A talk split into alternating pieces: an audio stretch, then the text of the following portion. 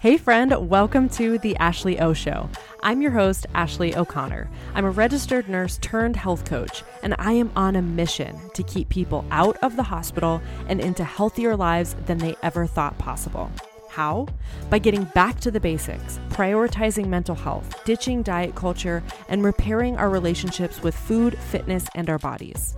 Expect unfiltered, unapologetic, and unsugar-coated conversations about building lives, careers, bodies, and minds that are stronger than we could have imagined. The truth is, I don't have it all figured out, but I plan on spending my life searching for answers to the most important questions. This podcast is all about bringing you along for that ride. Now let's go chase some uncertainty. What is up, guys? Welcome back to the Ashley O Show. I had to record that intro a couple times because I'm so used to saying the nursing co op that I keep naturally doing it at the beginning of the episodes. And so I have to like retry. So if you're new here and this is one of your first episodes, not too long ago, like a matter of weeks ago, we completely rebranded, revamped, and have undergone this huge change in this community. So we went from the nursing co op to now the Ashley O show part of that was part of the transition out of the traditional field of nursing and also because I wanted to expand on what we could talk about in here and I wanted to really grow and be a lot more authentic in this space because I was feeling really disconnected with nursing. So, we made this change. So, if you go back, I don't know, 6 episodes probably, you'll hear this podcast called The Nursing Co op, even though the cover art might look different.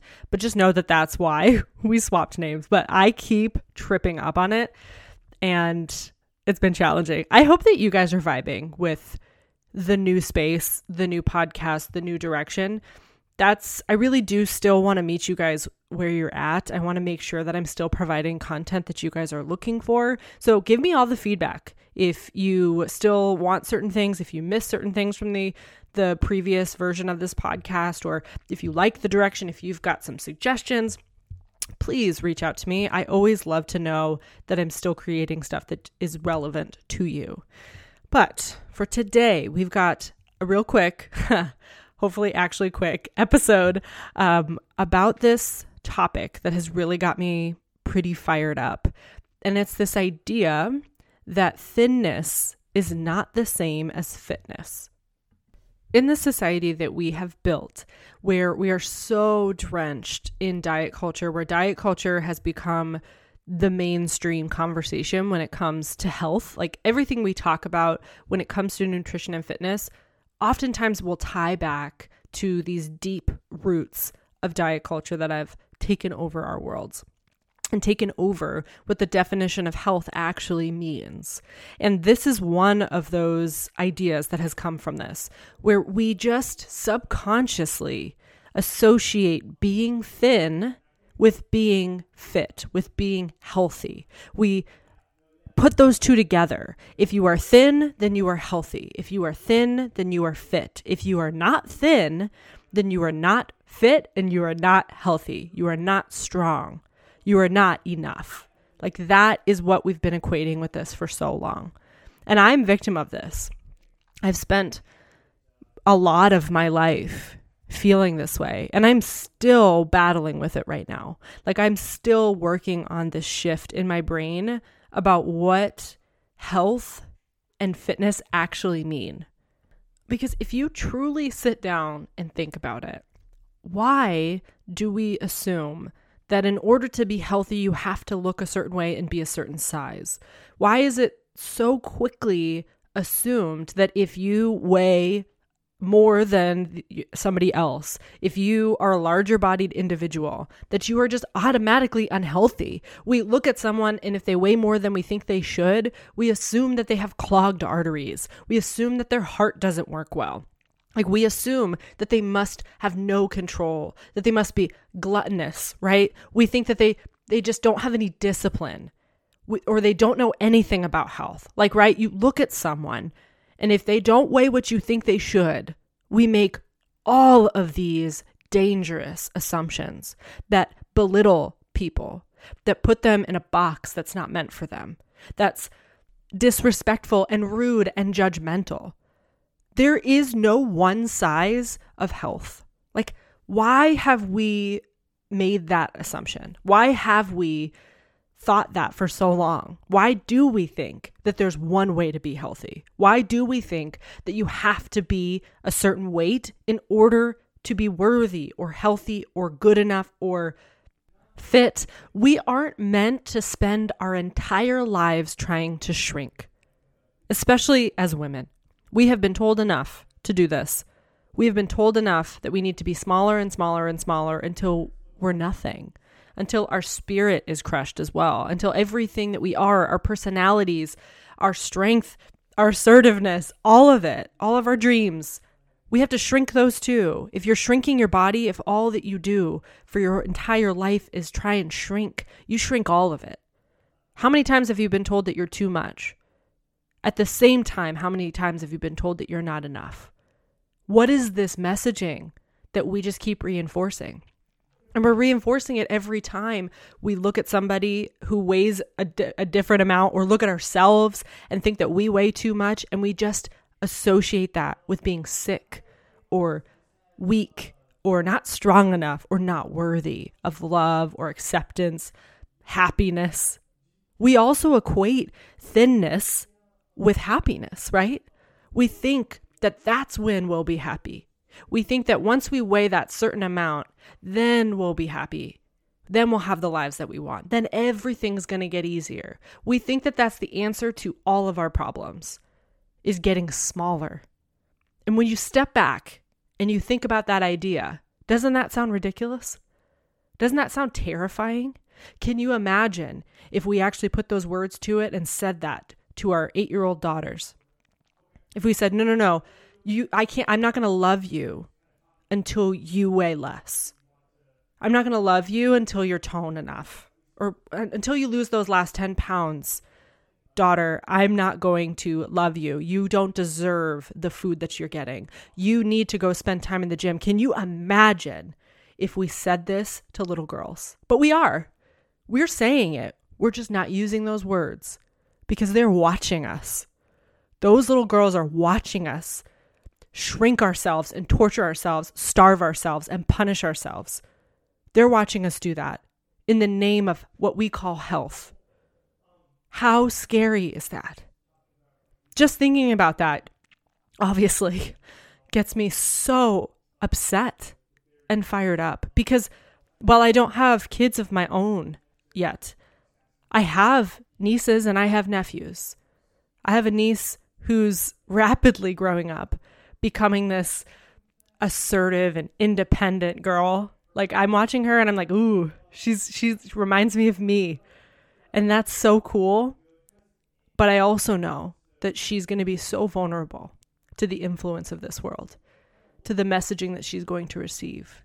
I know that the studies are telling us that elementary school aged girls are already worrying about losing weight, are already thinking that they need to go on a diet.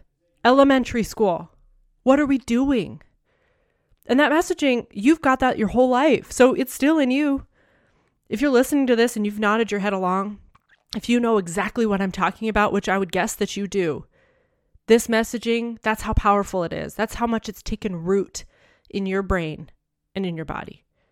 Every time you take a bite of food, you're calculating how much you need to work it off or how many calories it is, how much fat it is. Every time you feel full, you feel shame. That has to change. There is no one size to health. We can be healthy at any size. We have to stop shrinking. If you have aesthetic goals for yourself, that's okay. If you've got goals for what you want your body to look like, I'm not here to tell you that you can't have those goals because nobody should tell you what you want to do with your body. But I am here to tell you that you don't need to wait to be happy. You don't need to wait to love yourself and your body, your physical body, the way it looks right now. I don't want you to wait until a goal weight. I don't want you to waste your life trying to shrink and not feeling like you're enough until you get there. I want you to be here and be happy. Appreciate what your body does for you because you've made it this far And you know what that that required was your body. If you have daughters, if that part rang true for you, your body's fucking amazing. Your body did that. Just as it is. It may not be perfect. It may not be what society tells you is attractive or good enough or whatever we say. It may not be what you see on commercials or what's on a billboard or what you think that you should look like. But your body has done amazing things for you. Your body has survived this entire journey you've been through so far. And if you're on some sort of fitness journey, I want you to think about that too. I want you to think about what you couldn't do two months ago when you started and what you can do now. I want you to think about every push up that you are capable of doing. I want you to think about the distance that you can walk or run. I want you to think about the weight that you can lift overhead. I want you to think about the weight that you lift with your biceps and the squats that you're able to do. And guess what? Even if you're not stepping in foot inside of a gym, you're doing it your entire life. You're doing it throughout your everyday life. Every time you pick up a jug of milk, every time you have to lift something off the ground, you're doing this already. So can't we give ourselves credit for that strength? And again, once more, I'm going to remind you if you are a mother and if you have children, you are a bodybuilder in my book. You have one of the most physically difficult jobs day in, day out raising a kid, lifting them up, putting them to sleep, dealing with tantrums, dealing with them like trying to punch you, right? If they're upset, deadlifting a screaming toddler off the ground, like bear hugging your kid when they're so excited to see you, like all of that, lifting them up, feeding them, doing everything for them, building structures and jungle gyms and all the things that you do as a parent for your for your child day in day out. You are incredibly fit. Your body is incredibly amazing. The other amazing thing that we get to do with our bodies is break the generational cycle of hating ourselves and trying to use that hatred to fuel health. We can change that. We can change how we speak to ourselves. We can change how we treat ourselves. We can be the model for the behaviors that we wished we were modeled growing up. But we have to stop trying to be less. We're made for more. We can appreciate our bodies and embrace health at any size along the journey, along the way. You deserve to take up space and your worth has nothing to do with your weight. Remember that this week. I'm rooting for you always. Thank you so much for allowing me to take up a little bit of your brain space today. Like, seriously, it means the world to me. If you connected with this episode, it would be amazing if you could share it with your friends and tag me at Ashley O Show so that I can personally thank you. That way, we can build an army of badass women who believe in themselves that will take the world by storm. I cannot wait to see what we make possible.